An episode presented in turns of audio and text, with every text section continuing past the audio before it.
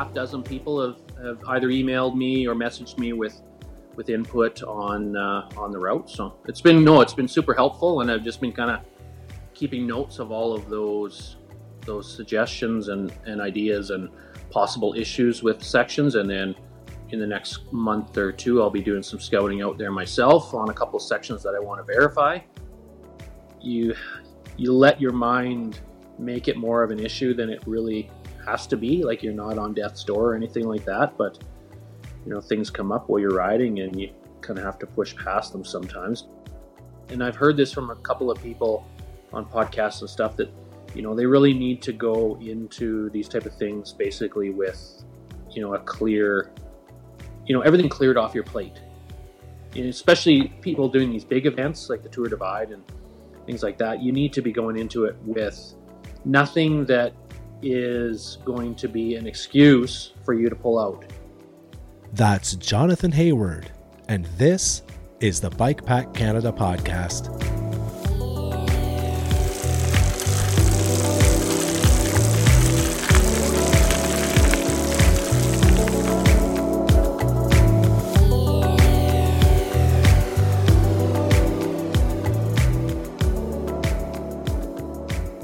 Hey, everybody. Welcome back to the Bike Pack Canada podcast. I'm your host, Steve O'Shaughnessy. Next time you're out there on your adventure, or if you have something to share, or you just want to say something, uh, whip out your phone, record me a voice memo, and send it to bikepackcanadapodcast at gmail.com. Everybody, I think, really enjoys hearing these these voice intros, and I think it really helps connect our community. And I really love hearing from you. So don't be shy and send me a voice intro. All right, coming up on September 28th and 29th, we have the annual Bike Pack Canada Summit. Our guest lineup this year so far is Janie Hayes coming up from Colorado. We've got Ben Johnson uh, presenting his film Admissions of an Amateur Bike Packer. Uh, Jeff Bartlett coming up. He's a renowned photographer in the in the Bow Valley. He's going to teach us how to take better uh, photos on our adventures. We have Cricket from the Whitefish Bike Retreat to give a presentation. We also have a pack rafting presentation and demo. We're going to have tech sessions and the ever popular What is in Your Bag show and tell. This is something you just can't miss. On the 27th, the night before the summit starts, we're going to have a social. Uh, details will follow about that. And something I'm really passionate about is the overnighter happening on the 26th. We'll head down to Kananaskis country for an overnighter, and we'll be back uh, on the Friday before the social. So, an awesome weekend of bike packing adventure, uh, good vibes, and awesome people. Something you just cannot miss. So, please head over to bikepack.ca and uh, read some more details there. Uh, you can go over on the Facebook page as well, lots of details there. And uh, make sure you buy a ticket and join us. It's a blast. Don't miss it. So, I've had the honor and privilege uh, of talking to many people on this podcast so far, and it's something I truly love doing. I really love having these conversations. Um, I chatted with a lady on uh, the weekend, just before actually the, the day before I'm recording these intros. And uh, it was such an amazing conversation. It made me feel really, really lucky, um, privileged, uh, and just filled me with pride to be able to connect with these people and and talk about their story. I really really enjoy talking about their story. And after we chatted, she sent me. We chatted a little bit on uh, back and forth online, and and she said to me that that after our conversation, she felt very vulnerable. She really opened herself up on this podcast, and uh, and I'm really glad that I could facilitate that. I, th- I think it was almost, uh, even for me, it was almost a therapy session. When you start talking to someone and the walls come down and you start sharing, um, it's just very moving that that people of of every of all different walks of life can get together and chat and be vulnerable and uh, share their story. And I just want to say again, it's an honor and a privilege to be able to to reach out to you people uh, and talk. So um, please send me some guest suggestions. I've got lots in the can right now. I've got lots of conversations lined up, but I'm always looking for inspiring people to talk to. So if you have some suggestions of stories that you want to hear, send them to me. Don't be shy. Reach out, send me a voice memo, send me an email, and just let, yeah, let me know. Let me know where you're at and what you want to hear because I want to shape this podcast around what you guys want. So, um, I'm doing my best. I'm hoping I'm generating content that's of interest, and uh, I really want to keep it going. And I want to um, I want to increase the amplitude if I can. I'm a busy guy, but if I can get them out once a week, I will. Um, and that's kind of what I'm working for, working toward. And uh, I need your help. So send me guest suggestions, voice memos, etc. Uh, don't be shy. Send them to bikepackcanadapodcast at gmail.com and let's keep this thing going and growing. I love all you guys. So today I bring you Jonathan Hayward of the Alberta Rockies 700. Great conversation. Just talked about uh, the logistics of uh, planning uh, a race of this type, also the logistics of changing the route entirely. I used to go from uh, Coleman to Hinton or vice versa. And uh, he made a decision to change that in order to hopefully promote more more signups. Um, it's now starting and ending in Canmore, and I think it's going to be a, an amazing track. Unfortunately, uh, I had to drop out this year because of uh, some family obligations I have, as well as financial obligations I have. Um, I live a very humble existence, and uh, as much as I'd like to get out for all these races, it's about balance. So I'm I'm going to be unable to attend that this year, and I'm super bummed. So you'll hear me talk in the podcast that you know I'll be doing it and blah blah. But unfortunately, I'm going to have to drop out. Um, I do plan on doing it one day, and as time permits, uh, I'm sure I will. Um, but um, it's going to be a fantastic track. I think it's going to be challenging the AR 700 this year, and uh, anyone who signed up is um, you've taken the first step to an amazing journey. And if you haven't done a bike packing uh, event like this before, just do it and you're going to love it and you're going to come back a different person for sure. So uh, I hope you enjoy this podcast with Jonathan Hayward as much as I did. And um, yeah, have a listen. How's it going? Good. How was your uh, winter? Uh, cold. Yeah, Well, it no, was cold you know up there. what? We had that stretch at the at the kind of end of winter, which was pretty miserable. But really, can't complain about the start of winter. It was so mild up until December. And then you got hit with the minus 40s, right? Yeah, exactly. Yeah. yeah. Did you did you move? Are you in a different town now? Yeah, um, we we just moved about a week and a half ago, so Oh cow. uh, we're not really fully moved yet, just because um, I'm still kind of back and forth. I'm overseeing two locations right now, and the one in Hinton, and then one on the east side of Calgary. So you're on the road a lot. I am on the road. That's going to come to an end kind of around the end of June. Then it'll be less of a rotation. Right now, I'm kind of back and forth every week. So uh, uh, the wife and boys are still back in Hinton to finish off the school season. Oh, okay. So in your new place now. I'm at the. I'm in. Yeah, I'm in our new place right now. How is it? I'm not calling it home yet. No. it's just a house until everybody else is here. Yeah. Just a big empty house with like a sleeping pad on the floor. No, all of our furniture, everything's here. Um, no, uh, everybody else is back. Uh, my parents run a uh, guest ranch just outside of Hinton, Okay. So they're staying out there uh, for the next couple of months in one of the staff suites. Oh, cool. Oh, that's good. So yeah, all of our stuff is here. It's just only I'm here. Oh, so they're the ones camping then. Exactly. They're the ones with no stuff. That's all right. What? What? Why did you move? Just an opportunity with work. Oh, good. Yeah. Nice. Moving on up. Ah, sort of. Yeah. Yeah. Are you going in the AR this year? Uh, undecided. Come on, do it. I'll be there. I'll definitely be there. Yeah. Um, yeah, we'll just see. I've got a couple other trips planned, Oh, so um, just really, it's going to come down to what what we've got left for holidays. That's obviously a big piece to my own ride. So Yeah, for sure. Oh, um, you got to go, man. Just try it. Just do it. We'll see you out there. Okay, we'll see you out there, everybody. no, I know it's logistically hard, especially when you have a family and you know you just moved mhm. and you got a different job or whatever, and yeah, Yeah. doesn't doesn't make it easy. How is the organizing going for the AR? it's good. Uh, the numbers are up. Yeah, how many at right now? Um, I think about forty-five signed Oh. up so far. Nice.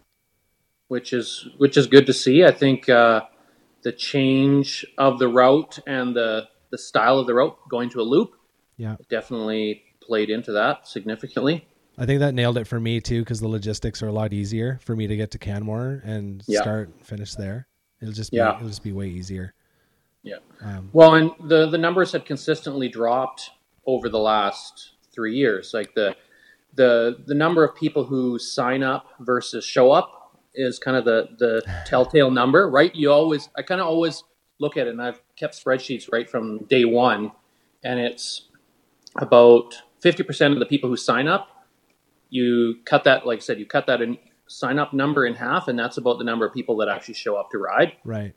and it's been consistent for the first three years. Like I think year one there was about seventy people signed up, and there was about thirty some that showed up. Right. And then year two, you know, numbers have been consistently dropping, and I think there's a few factors to that. It's there's more events. Totally. Um, there's there really is only a certain number of crazy people that want to do these type of things, and um, obviously a huge one that I heard from a lot of people that um, that didn't show up. So they'd signed up. I would typically the last couple of years I've been sending out kind of a like a week or two out from the actual start date, saying kind of like a roll call of who's actually going to be there, and gives you a better idea of how many people are you know you're actually expecting to see. right. And the biggest thing that I heard back from people who had signed up and then didn't actually come to ride were, you know, was around the logistics of that one way route. Yeah. And it's tough. Like it's, I've, you know, I don't know why I came up with the one way route because the logistics of the reason, one of the main reasons I came up with my own route was because the first event that I'd done, the Oregon Outback, was a one way route. And I thought, oh, it'd be much better if this, you know, the logistics were easier because a one way route in another part of the, you know, in another country adds definitely a lot of logistics to your ride. So, but then I built my own one way route. So I fixed that now. I kind of I'm I'm a little bummed because I really I didn't finish it and I wanted to uh I wanted to ride the route because everyone said it was it was awesome. It's just a great Yeah. great track. But Oh, uh, it's always The there. road's still there. yeah, right. yeah, I just have to work. Maybe have to try to yo-yo that or something. I don't know. Getting back is so hard. How how far would it be from uh from Canmore to Hinton? To Hinton, uh, well, that's pretty much the halfway point. So you're about 350. Oh, that's not that bad. So, oh, like- sorry. No, no, it's not. No, no, it's I don't. than that. I mean, like if you were gonna drive, like when you drive. oh, if you're going to drive yeah. to Hinton, you're three hours, I think. Really, that's it? Yeah. Oh, that's not so bad. Yeah, because you just cut right down through the parkway. So Right. Okay, that's not so bad. Could probably work that out. How's the how's the uh, what are what are the big what's the biggest challenge in organizing these? Mm, I don't know. It you know probably the route, uh, getting the route set up. Um, I've been getting a lot of really good feedback um, from from people with this new route. There's a lot of people that are really uh, analyzing the route and you know pointing out things that you know different options and stuff like that. So um, there's going to be some tweaks to it in the next uh, month or so just to clean up a couple of spots. There's one section that um, is on both the short and the long loop. If yeah, yeah, both the short and the long version. Um, that the logistics of the actual uh, route, I don't think are going to be good for biking. Um, Oh, no? so- and I kind of figured that right from the start, but I put it in the initial map. And my plan is to actually get out there and physically see it. That's going to be a big part of ensuring that that's going to be there. But I've I've heard feedback from a couple of people now that it's really not a rideable section. So they'll that'll just mean there'll be a little bit more of the original AR 700 route um, down in the southern part of Alberta. Right. So uh like hike a bike or Uh, probably more like carry a bike. bushwhack. okay. So how many scouts did you have um Uh, I don't know if it's specifically scouts, but it's you know people They're helping you out. Yeah, uh, you know, probably half dozen people Oh, have, that's great. have either emailed me or messaged me with with input on uh, on the route. So it's been no, it's been super helpful, and That's I've just really been kind of uh, keeping notes of all of those those suggestions and, and ideas and possible issues with sections, and then um, in the next month or two, I'll be doing some scouting out there myself on a couple sections that I want to verify, Cool. and then get the final final map put together. So Yeah, you feeling good? about the route, Yeah. yeah, oh yeah, Yeah. yeah, Lots of time to develop that? not too Getting bad. Yeah, you know, I guess the the funny thing was to me was the name. I didn't really want to lose the AR seven hundred name, but really, it's not only in Alberta anymore. So I I thought, okay, what do I got to keep here? I wanted to make it a loop, and I wanted to keep the main distance around seven hundred k. yeah. Um, so I was like, well, it's going to be partially in Alberta and partially in BC. Like so a like a 50-50 kind of thing or I think it's pretty close to that. Yeah, Yeah. for the it's all for good. that. It's all yeah, good. gives people the option, or not the option. It gives people the uh, the experience of riding the Elk Valley Trail, which is I don't know if you've been out and ridden on any of that. I haven't. Um, yeah, I did some riding down there uh, after the bike packing summit last uh, fall. We went took our camper down to Fernie Nice. and uh, did some riding on the Elk Valley Trail, and it was it's really cool. So Cool. Is that is that part of the tour divide, that section? yeah, it is part. They did add that as uh, part of the Great Divide route now. Cool. That's awesome too. You get to kind of Yeah. sample a bit of that. Yeah, That's great. And what's the date? uh, When start? August Oh, it's- it's, late. yeah, so that's that's the other worry I've got now is fires. Yeah, man. It's uh we didn't get a lot of snowpack out here this year Mhm. and uh we've had some uh low snowpack related issues with like Yeah. water lines freezing. My sewer backed up a couple weeks ago because of a, a Oh. big freeze thaw we had over a couple days. Oh wow. Um yeah. So I don't know. It, it's just the way it is. You just got to roll the dice with that, really. Um Well, even even last year, um, who was it? Uh, who who went and rode the AR seven hundred early? Um, Tom DeVries, okay. And he was going to start in Hinton and then work his way down, and then kind of do both the AR seven hundred and the BC Epic Okay. in reverse. Yeah. And uh, he, we had a forest fire right outside of Hinton, and Oh, that was no. in that was in July. So he wasn't that first section, or I guess the last section, depending on which way you're going. Um, the uh, the route was closed for that 50k in and out of Hinton. So and it's it's definitely a possibility that there's going to be fire issues, but really you can't. I wanted to move the date too, just because that was one of the other feedbacks I'd heard was, um, you know, w- being so close to the BC Epic. Anybody who really wanted to, to be able to do both, having them both in the same month, you know, for your personal uh, health yeah.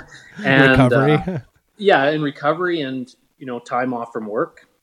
yeah. Um, yes, that's a great idea. You stagger them a little bit. mhm. right and then also it seems like a lot of a lot of the races are kind of targeting like that july that summer Mhm. kind of peak of summer almost date so i think it's Yep. good and i think later's a bit better I'm, I'm not sure what the temperatures are i mean they must be cooling down by then Yeah. end of august And I wasn't too hung up on the date because the date changed. The first year um, we ran it in June, and um, that was that was a bit of a logistic nightmare just because it was so close to the start of the um, the tour divide and getting enough uh, rental spot trackers. All right. Because a lot of times you know the smaller events like these are taking like they've only got such a, a such a size of uh, pool of spot trackers to to rent to people. And trying to get them really close to the start of the tour divide was a little bit of logistics. Have you thought about maybe not providing that service? It's a fantastic service. I think that you know i i bought a spot uh, Mhm. and i know they're not really the go-to tracker anymore but i mean i have it. I'm going to use it. But uh i don't know. I mean if you're a bike packer i almost think it's an essential piece of gear to have really. Well, I, th- I think kind of from a, an event organizer perspective, the the uh, the trackers, when you want to put your event on track leaders, that's kind of an add-on piece. They're offering you that service of letting you have your event on the track leaders page. Right. And kind of how you repay the favor, I guess, would be that you're giving people the ability to rent the the trackers. You know, you they get the sign up page and it says, "Are you using your own device or do you want to rent one?" Oh, I see. So that kind of kicks off the the rental procedure. Exactly. Oh, yeah. okay. Well, that So that it's not sense. it's not me specifically saying I'm gonna rent all of these for people. It's when they put their name into the track leaders sign up, it gives them that option, and then it kind of comes down to they typically will send the trackers out to the event organizers. At least from my perspective, this is what I've experienced. I don't know if this is common across all of them, but uh, they'll either send me a bunch or um, they they typically I think send a bunch of trackers to the um, um, the Y in Banff, where just Right. near the start there, and so uh, there has been a couple of times that I've gone and on the way down stopped there to pick up extra ones that were left Oh, right. leftovers from the start of the tour divide. So Right, and then you'll ship them back on their behalf and and maybe use them for your own race for your own purposes. Yeah, Yeah. that makes sense now. You know, because yeah, that totally makes sense. It, it kind of Mhm. makes it a little easier for the for the racer too to get to be Yeah. tracked. So yeah, I, I take it back. I have a different stance now. I just thought it's like something you should kind of have. You know, some sort of tracking yeah, device, especially if you're just if you're just freestyling right in the woods. It, it helps let your family know, or it gives you a little bit of peace of mind, even though they don't tend to be super reliable um, from some of the chats I've had with Mhm. with some of the other guests. But um, yeah, well, that's good. Um, definitely, I agree with you 100. percent I I carry mine with me all the time. Do you probably do you carry it in your car? No, Well, this time of year, no, but No. if- even well, no, that's not true. If I'm going back and forth from where I'm at now to Hinton, I, I always just clip it to my keychain. You never know. You end up down in a ditch somewhere in the night totally. traveling. Like especially anytime I'm traveling in the winter, I always just if I'm going out of town, I just clip it to my keychain and then I have it with me. Yeah, I'm especially paying the subscription. I might as well have it with me as a peace of mind for something. yeah, something. it should just be thrown in your everyday carry bag. You just carry it around all the time because when the zombies attack and you fly into the mountains, you'll have a way to let people know where you are. Yeah, exactly.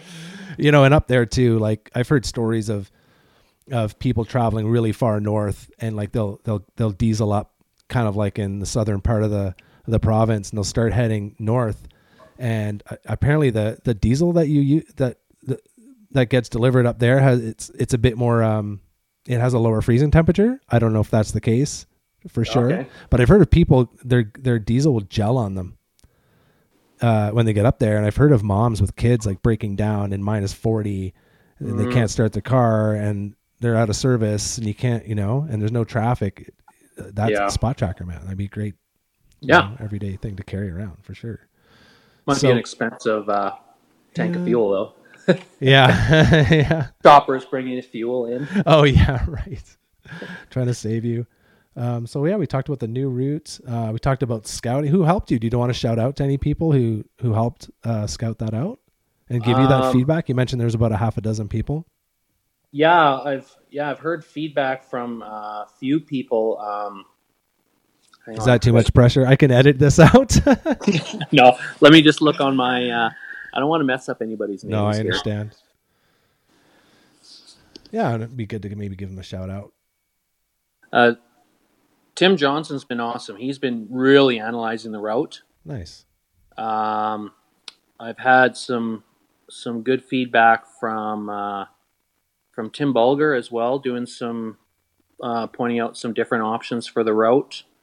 Um, also, down in the the southern part of the province, kind of there's.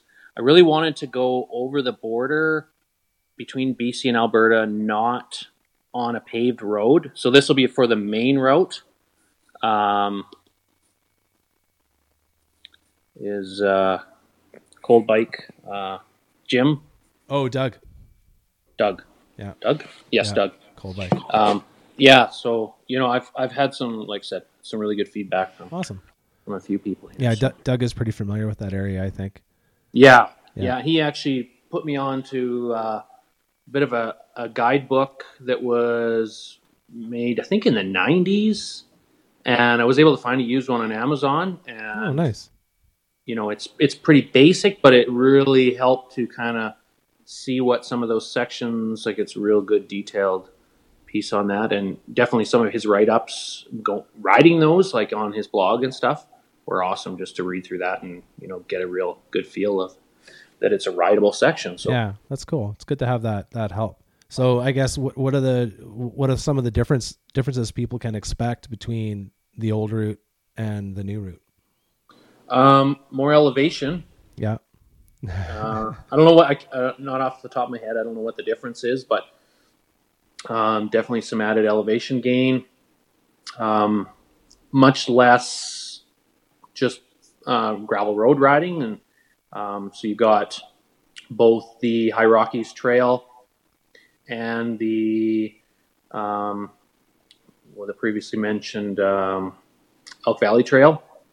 So those are both in there. So that's a lot of you know trail. So try to add more trail and reduce the amount of just continuously riding roads. Um, uh, yeah, so it'll be it'll be different. It'll be a little bit of the old. It's down in the southern part, the part between um, like past Highwood House and stuff like that, and still up over the Highwood Pass. Even though that's a paved section, everybody seems to really enjoy getting up and over Oh. Highwood Pass. Yeah, getting up and over it. That was the enjoyable part, knowing that you got up and over it. no, I'm kidding. That was that was forever, man. I had, a, I had to have a laugh this last year. There was, um, I, I'm not gonna, I'm not gonna say names or anything, but there was a, two or three people this year that, or sorry, in 2018, that bailed at the top of Highwood Pass, Oh yeah. and I was just like, oh man, you worked so hard to get to the top. At least go down the other side. Yeah. Did they just turn around and go back down the way they came? No, they had somebody there picking them up. At the Oh top. man, that's a lot of pavement. I yeah, that's a lot of pavement. But the coast down the other side was Oh. just it was like finally you could just like coast. It was what is Yeah. it, twenty five k down? Yeah. pretty much. Like it seemed Yeah. forever. I remember that was that was a, a really nice reward actually. After all that, just the pavement, man. I just I don't like being on the road, No, You know, I really don't either. especially after some of the you know the unfortunate deaths we've seen in Mhm. some of those you know road specific ultras. Yeah. you know. Well, and that, and that, to be honest, that was one of the other things. Is the one piece that I really felt uncomfortable myself on was that that stretch of one A between Yeah. Canmore and the Ghost Reservoir is just like there's no shoulders for 30k, like nothing. And I don't know, it's it's just I didn't like that section. I really didn't. It's too bad that there's that whatever 20 30k with absolutely no shoulder and the sections before and after there there's a nice wide shoulder but through the middle there's absolutely nothing and i've heard, definitely heard feedback from a few people that they didn't feel super comfortable on that section and um, especially people who went through there at night people who would push through yeah. from the you know the going from the south to the north um, by the, if you're if you're one of those super crazies that push past Canmore on day one, um, and I mean that in a good way, crazy. of course. and you're you by the time you're getting there, you're you're probably riding in the dark. So yeah. Yeah. You want to make sure you have a good flasher for sure. mhm. Yeah. you know, I haven't had any bad experiences. Um, you know, when I ride into the summit every year, I, I ride through the through the Kootenay Park there, and most people, and there's a huge shoulder, and most people even give you a wide berth. I think it's Mhm. just the odd, the odd a hole that just wants to prove something that kind of gives you a buzz, and ah, just all it takes is for you to just swerve at that moment, right? Just swerve around something, and then you get hit. Yeah, or Yeah. somebody pay, not paying attention, they're on their phone. Or oh my god, yeah, exactly. Yeah, no fun. Um, how about um, when I was looking at the route, I was kind of like looking at resupply. There doesn't seem to be a ton. No, there's definitely less less options there. People are going to have to be a little bit more prepared for, you know, probably a good couple days worth of supplies. So Yeah, well, it's not so bad.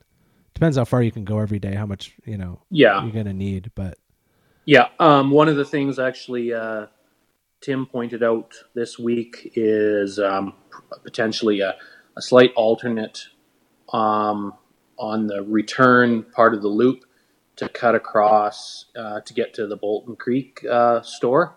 Oh, okay. Yeah. uh, instead of continuing right on to the main entrance into Peter Lougheed Park there. So I'll probably incorporate that in. So it'll be some nice single track through the trees Oh, that'd be nice. that'll bring you right into the the resupply at Boulton Creek. So that'll be another option. Yeah, that'd be good. I mean, to have to carry a couple days of food isn't really that big of a deal, but hmm um, Yeah. I was talking to uh, Matt Cady. He's the the uh, BT 700 in Ontario. Okay. And if you look at that route, it's just like peppered with resupply. It's it's I think there's a there's an element of people also feeling kind of safe, especially if they're new and they go Mhm. out like um yeah, you you- you ride maybe 60k between it's just like a campground or a store or a grocery store. Yeah. Yeah. I looked at just- that route. It looks really cool. You can barely see the route for all the see. for all the points of interest all around Mhm. it. Yeah. No, it looks it looks like a really fun route. Yeah. But uh something to consider when you're when you're looking at when you're planning your trip is to look at that resupply. What about water? Access to water? Probably pretty good, hey? I think it'll be good. Yeah. There's there's lots of creek crossings and stuff like that. So. Right. What do you do Uh, for water? Do you filter? Do you treat? Yeah. What you- yeah. I- What I'm do not. I'm not. I, I don't know what I use. Ah. What I used last year was failed me. Oh no, did you get sick? No, but that's that was pretty much my main reason for stopping. Was I had no way I was I had no way to filter water anymore. What happened? Um, just the it was a brand new filter, Yeah. and it just basically stopped pumping. Oh no. It must have been clogged then. Yeah, I had I'd followed the clean out procedure, and I've l- read a lot of stuff online. There's really mixed reviews on it. It was a new type of filter, Okay. and uh, some people swear by it. But you know, I put a lot of water through it in the three days, and it was just progressively getting slower and slower. And Oh, I, yeah. I followed the clean out procedure, and it just didn't seem to be helping. And then I got to a point where I think the something with like trying to pump it so hard that I actually blew something out inside, and then it just wouldn't pump anymore. Oh, interesting. And unfortunately, that was kind of along the section south of Nordegg where you're really in cattle country. Oh And yeah. like, I'm not risking drinking unfiltered water in this area. Yeah, unless unless you can find a place to get it, like someone's Yeah. someone's spigot off the Yeah. side of their house or something. Well, that there's no houses there. There's nothing. Here's the so- middle of nowhere, some ranch. Yeah, Yeah. I use. well, um, and- and- go ahead. sorry. No, go ahead. um, that when you're talking about resupplies, that was that section of the previous route between uh, Nordegg and and Canmore. You really only had that one uh, resupply option that was off route by about ten or so k, Yeah, 10 remember k off route, that. And it was even that was pretty limited hours and pretty limited amount of supplies. Um, so definitely the new route. There will be a couple of long sections, but I don't think there's going to be anything as long as that 300 and some k. Oh, is that a 300k resupply? That's not Yeah, that's not too too bad. yeah, That's a ways to go. I use um for water. I I I'm, they don't endorse obviously, and um, Sawyer uh, water filter. I, I love that thing. That okay, I love that thing. Um, you do also have to back flush it, yeah, um, but just how small it is. yeah. And, That's uh, the little blue one. Yeah, they come in different colors. Yeah, blue. It's Yeah, about yeah, the size of a I don't know. That's what I have. Well, I still have that, and that's what I used on every trip up until last year. Uh, you know, when I was out by myself. If I'm backpacking or something, I'm carrying a bigger filter, obviously. But Right. Um, the only thing I found with that, and the reason I started looking for another one was I just hated the trying to fill that bag. Oh, dude, you know what you do? You uh, do you know smart water, like smart water bottles? Uh, Uh, just a bottle of water. Like, okay. you know, like plastic bottles. Yeah. um, those fit on the nozzle. So yeah, that that bag. I sometimes I'll carry that bag as a kind of a back like a reservoir. I could hold Okay. water in. Yeah. Yeah, it's impossible to fill. But Yeah. um, if you use a bottle, uh, you can just dip the bottle in the stream, and then I also cut a bot the a bottom of another bottle out that fits over the bottom of that bottle. So if you have to scoop from like a shallow spot, you can do that and fill the bottle, and then you just screw the filter on top of the bottle, and just give it a. You can give it a really good squeeze, and then you have to crack it every now and then because obviously you create a vacuum. Yeah, you yeah. crack it, and then so I I, I was using uh, just a what's a bottle of smart water costs what like two bucks like the big one like the liter Yeah. and I strap that under my down tube, and uh, and then it doesn't. I mean, you can recycle it. They're pretty bomber. They don't fall apart. Uh, that was I I don't know where I found that tip. It's yeah, just well, super cheap, right? Yeah, I really Yeah. like the Sawyer filter for people who are. I mean, I know this the you know the SteriPen thing. I just don't. I don't know how reliable that would be. You, I don't want to carry anything that needs a battery to keep me Mhm. from getting the craps for a week after. You know what I mean? Yeah. Yeah, I just I really like the Sawyer. It, it does help to to pick from uh, clean sources, obviously. Yeah, oh, definitely, yeah. know, like a cow pond Yeah. would be uh, be a bit different. Yeah, Apparently, you can do it though. I know. I haven't really tested that theory. I, I I've definitely filtered water out of streams that are running through cow or like beaver ponds and stuff, and Yeah. never had an issue. But I've filtered it, Right. and I, I I definitely will drink unfiltered water out of you know a properly moving stream out of a hillside or whatever. But yeah, kind of slow slow moving or stagnant water yeah. You're uh, agriculture. rolling the dice on Yeah, that stuff. Yeah. So oh, I almost talked about everything. Yeah. Let's talk about your racing experiences. So you've tried to do I've tried to do lots of things. Yeah, and I mean that with respect because it's they're hard, man. They're they're hard to do. And uh, so you have you tried? Uh, so you, the Oregon Timber Trail was your first one. Uh, the Oregon Outback. Oh, okay, the Outback. So that was not Yeah. the Timber Trail; it was a different one. No, it was one that uh, actually uh, uh, Leonard and I both rode in 2015. that would have been the first bike packing trip I did. Actually, um, Leonard and I met through an Oregon Outback uh, Facebook page Okay, and ended up just kind of uh, coordinating to travel down to do the route because we were both coming from Canada. Yeah, and so um, met him through that and then yeah we both went down and rode that you know, like i said 2015 so that was a that was a route that went kind of straight up the middle of oregon and uh, started kind of on the california oregon border at the south and then went straight north um, kind of through some deserty section in the middle and a bit of mountains and real varied terrain really cool cool uh, um, route. Um, unfortunately, that year there was some uh, disrespectful people Oh no, who actually uh, basically treated the the route horribly and left lots of mess behind. And the organizer basically shut the event down after that year. you mean bike packers? People Yeah. who were run. Oh, dude, that's so disappointing.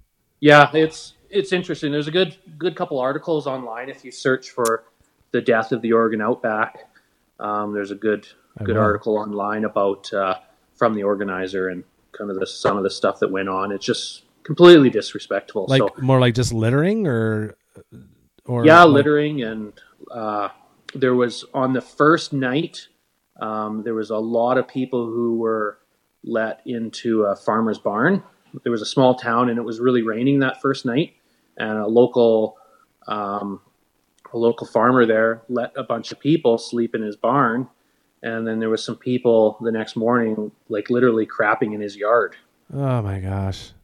and apparently like people left big messes in campgrounds. And th- there was actually one small town that i think they did a an ordinance that you weren't allowed to camp in their town parks anymore after that event.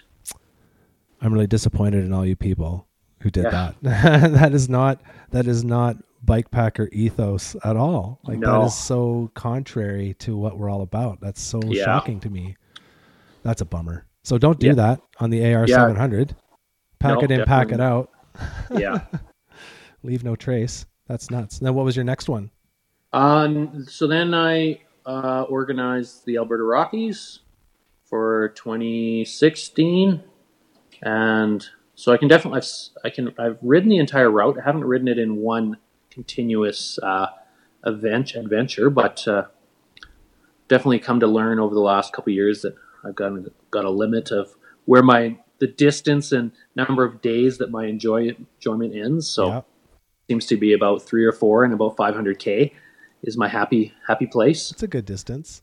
and after that i'm not as happy i haven't figured out how to break through that i don't know what it is It's the all in your wall or It's all in your head. It's Yeah, I know. in your head. Yeah, I know. That's I mean that's that's come up a couple times because I really like talking about it. But the the the mental side of it all i think is almost one of the most important aspects of it because Mhm. yeah you can you can train and ride every day and think that you're putting the time in for success but really you have to think about all those hours that you're going to be on the saddle and it, i don't know i was never really bored on the on the bc epic uh, no. it, was more yeah it's just it's it's like a set and setting thing it's just you have to go into it with the right uh, mindset and don't set these expe- expectations on yourself that you're going to be able to ride uh 400k in a day Yeah. i talked to uh um evan uh, evan deutsch the other day about his bc epic experience and i, I kind of calculated he was averaging like 450 or 460k a day.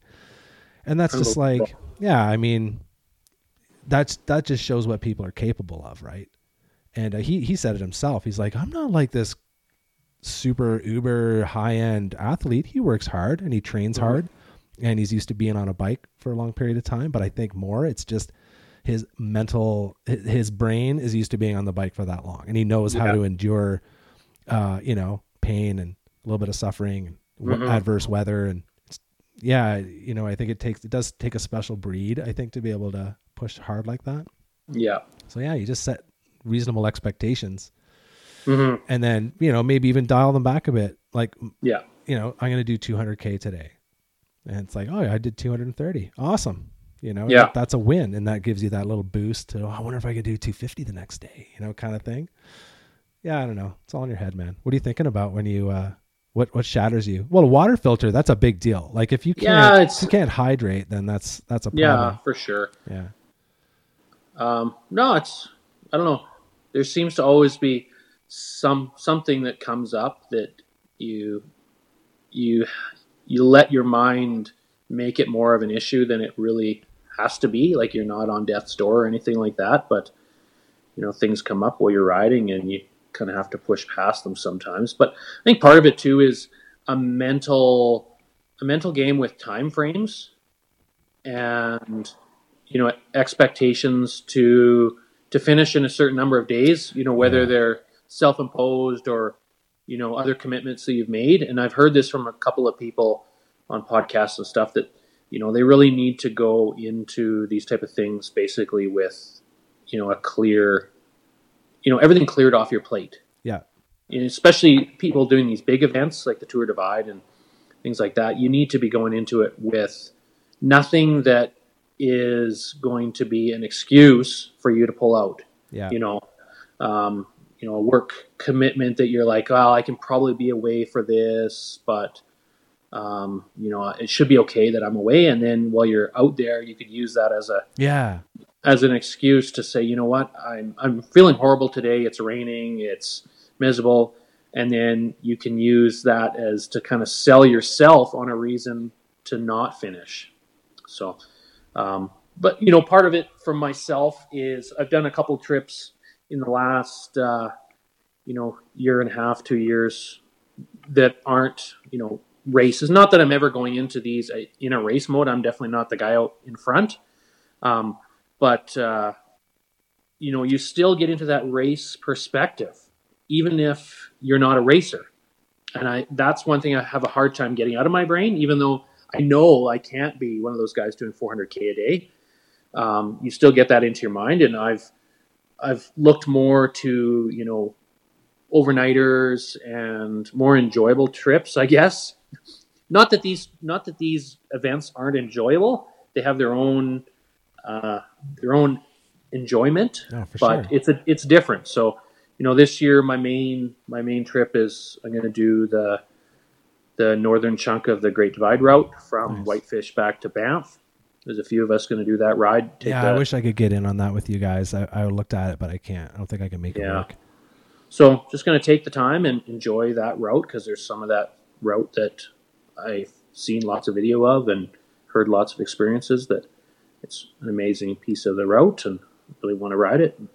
I can't logistically figure out a way to ride the entire route in one go. So Yeah, I'd like to do the Tour Divide one day, uh, but yeah, it's that's a logistically difficult one to pull off. I think, for sure. Um, Mhm. Yeah, that you know what? Um, I've had a good strategy, not just in not necessarily the bike pack racing thing, but in in races I've done in the past or super casual like um, group rides or toonie races you might have in your town, is uh, start at the very back, like Mm. because one, they, well, you, you know. Uh, I'm the same way. It's like I'm not at the pointy end of the stick, right? I'm just I'm kind of like a mid pack rider, I guess. But uh, on the BC Epic, I started at the very very back, and uh, all you you have the only place you can go is up, right? Really, so, and and then Mhm. you know you pass a few people, and then there's a bit of attrition, and you see all the people that get flats, and and then also a lot of people go too hard off the start, which we've all done, and then I, I think that's a really good strategy is just to really hold it back because you've got all day to ride your bike. You know, Mhm. you've got 24 hours in which to get to to attain your goal, and going three or four kilometers per hour faster isn't really going to help you with that, really, Yeah. over the long haul. So try that. Try that next time. Just start at the very back, the very back, and then yeah, Yeah. you, then you get to talk to people as you go. Like you know, you might pass a couple people, like, hey, how's it going? Whatever. Unless unless you don't pass anybody. Yeah, and then and then if you don't, you don't. I don't know. It's it, then you don't. It's not really in your head. You've kind of set that expectation. Like I'm at the back. I'm going to the back of the bus, and uh, I'm just going to watch it all unfold in front of me. And you know, if I have uh, if I have opportunities to pass or get past people or whatever, then that's that's a bonus. I don't know. Worked for me on the epic. I, I started at the very very very back, and uh, yeah, there's obviously there's people I never saw. I didn't, never saw them again, obviously, because these 2 Mhm. three day racers. yeah, I never saw them, but uh, it's just fun. Then you you look at the track. Like uh, I was looking at the tracker with my uh, the replay with my wife the other day, and it's pretty fun to watch. Like it's like, oh, look at me go, do do do, and you watch a little your dot go, and you can kind of see where you were able to overtake people, say at night, or um, you Mm. could see a lot of people would stop or, or veer off to go to a resupply, but you didn't have to because you had a bit of food and you passed a bunch of people. So it's really good kind of analysis in a way. Yeah. I don't know. It's it's interesting to see too after how close you sometimes are to people when you think you're out there by yourself. Like you'll be riding by yourself for four or five hours and you think there's absolutely nobody around and when you go watch the replay you see that somebody was like three Right K there. ahead or behind yeah, you. it's so cool. I think that that kind of almost made me feel a bit safe as well because being not super experienced, you go out there and you know that, especially when you know after a day or two, you're kind of in the middle of the pack, and you know that if you get into trouble, you know there's there's lots of humans around you, even if you're super remote. You know there's a whole bunch of other people coming up behind you who could help, you know, get you out or you know because we all help each other when we can. So um, yeah, that's another good strategy to to feel Mhm. safe. I think because uh, Yeah. again, that was not a worry. The AR, I, I, I- safety was a bit of an issue just because of my inexperience and being remote, and I wasn't super afraid, but just like oh, all the what if and packing your fears and and all that stuff. But uh, yeah, I don't know, man. It's all in your head. It's just riding bikes. Exactly. So um, then uh, you did the you uh, attempted the AR twice, right? Uh, I guess three times. Oh, th- oh, of course, yeah, three times, yeah. Yeah. Well, this is the year, man. So we'll see you down there. Like I said, I'll be there one way or another. Uh, what else do you want to talk about? What else do you have planned this summer?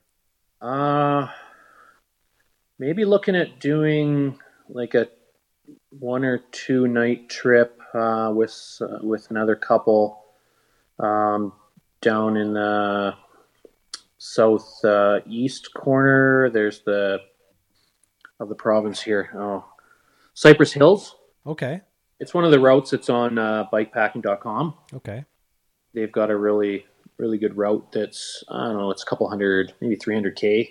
that's nice. uh, so it'll be a good good route. So there's my wife and I and another couple that are potentially looking to try to coordinate that so we can all go out and ride together. Awesome. Yeah. And other than that, that's yeah, do the said do the Great Divide chunk in uh, July. Fif- Fifteen weeks today is what my reminder told me. TikTok, TikTok. Yeah. I remember watching those countdowns for the epic and for the AR I did. It was just like, oh, oh another day less. Oh my gosh. Yeah, I got to start posting those again. I got to start getting some stuff out onto the page because I haven't been with the moving and stuff like Oh, that. I haven't been super active with getting stuff out there. I've got some more signups that I want to announce and stuff like that. There's a good turnout. Like we got some people from from overseas this year. Let me Oh, just nice. quickly look at the list. I think there's um, there's people from from Alaska. I saw. Yes, we've got obviously Alberta, BC. Um, somebody who's coming from Brazil. Oh, nice. Shout out to Alaska, man. What a great place for bikes. Yeah. there, man. Wonderful. Somebody actually coming from France too. Oh wow. So yeah, a couple people from out east. Uh, somebody who rode, I think, in the first year, Jeff Mullen from uh, Vermont. He's coming back to ride the new route. Cool. He, yeah, he finished the first year, so that's why he said he'd mentioned that he, uh, you know, he really enjoyed the route, but the logistics of that one-way route, especially coming from as far away as as uh, Vermont, were were difficult. So he, when he saw that they changed up the route to make it a a, uh, a loop, uh, that definitely intrigued him to come back and Awesome. check out the new version. So Cool. Yeah, I'm pretty psyched to uh, try the new one. It looks uh, it looks like it's going to be good.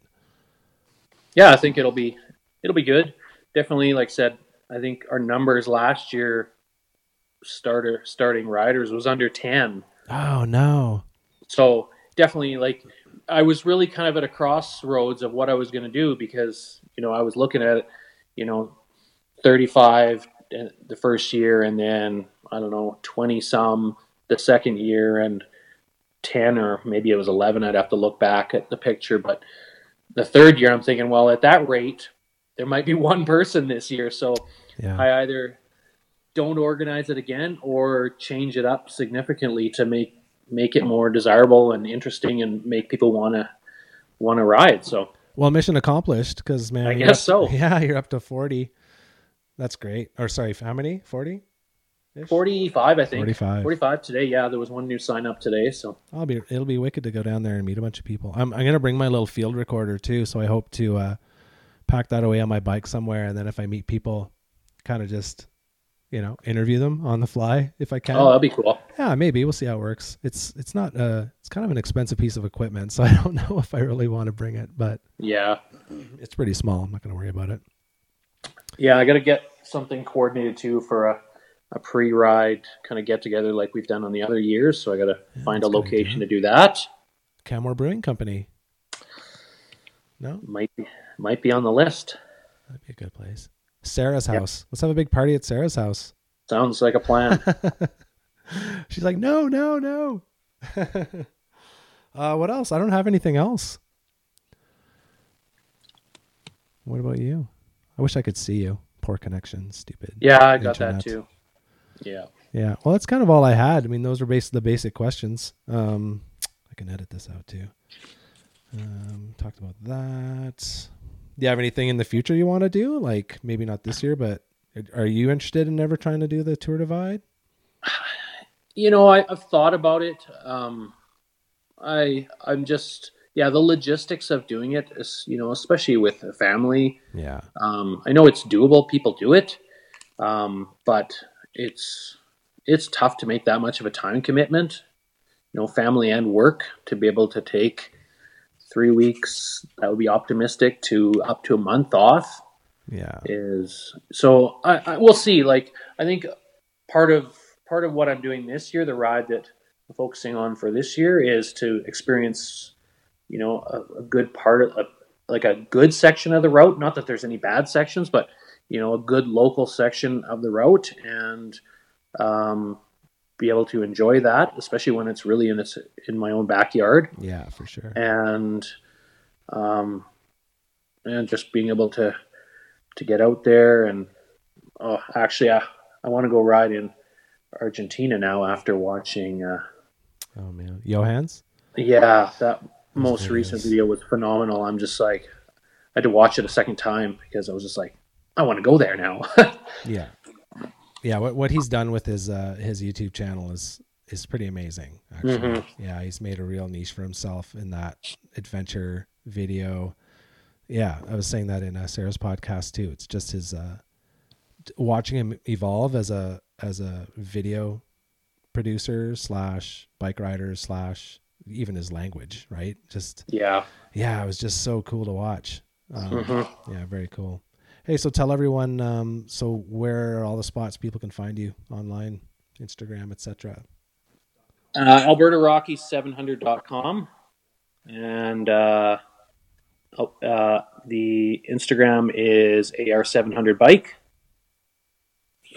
And then there's the um, Facebook uh, page, which is Alberta Rocky 700. Yeah, so anyone listening, if you hear this and you're interested, reach out to Jonathan or uh, check out the resources online. And uh, but you're you're pretty good at getting in touch with people. I know that. So uh, most of the organizers are actually really good. If you have a question about logistics or about the route, reach out to Jonathan or any of the other organizers, and you can find that information out. Definitely. Hey, man, thanks for taking the time to talk to me. No, that's it's great. I really appreciate that you've uh, brought this back to our our world, Thanks, Jonathan. and it's been great listening to the podcast so far. And I just, uh, I said, I love it. I love ha- having these, and um, it was just great to see it come back to our world. So thank you. Oh, you're welcome. It's my pleasure. I, I really like doing it, and it's really I think it's really connected our community. So uh, we're, we're gonna keep doing it. Awesome. All right. Thanks, Jonathan. Okay, thank you. Okay, take it easy. You bet. Bye. I want to thank again Jonathan Hayward for taking some time to talk to us. Uh, fantastic to hear a little bit about the route, a little bit about his mindset in in these uh, bike packing events. Um, I also want to thank Bike Pack Canada for just giving me the opportunity to to chat with these people and and uh, chat with you and share with you. I think it's awesome. Um, don't forget Bike Pack Canada Summit coming up at the end of September, Saturday the 28th and Sunday the 29th. Uh, there's a social on the 27th happening. Uh, check bikepack.ca for details on that. And also, don't forget about the overnighter. kind of working in reverse chronological order there, but uh, the night of the 26th, we'll be back for the social. a little ride down into Kananaskis. Should be fantastic. I can't wait. Can't wait to see who uh, who else is going on it, and uh, it'd be just a super fun, good vibe ride. I can't wait. Um, so yeah, overnighter on the 26th social on the 27th, and then a weekend of good bikepacking vibes, 28th and 29th. So don't forget bikepack.ca for details on that. And if you want to get in touch with me, the best way to do that would be to send me an email bikepackcanadapodcast at gmail.com. I'm always there to talk, answer any questions you have, take guest suggestions, and of course, I love getting the voice memos, so don't forget about me. All right, have a great weekend, and until next time, get out there, ride bikes, sleep in the woods, and keep the rubber side down.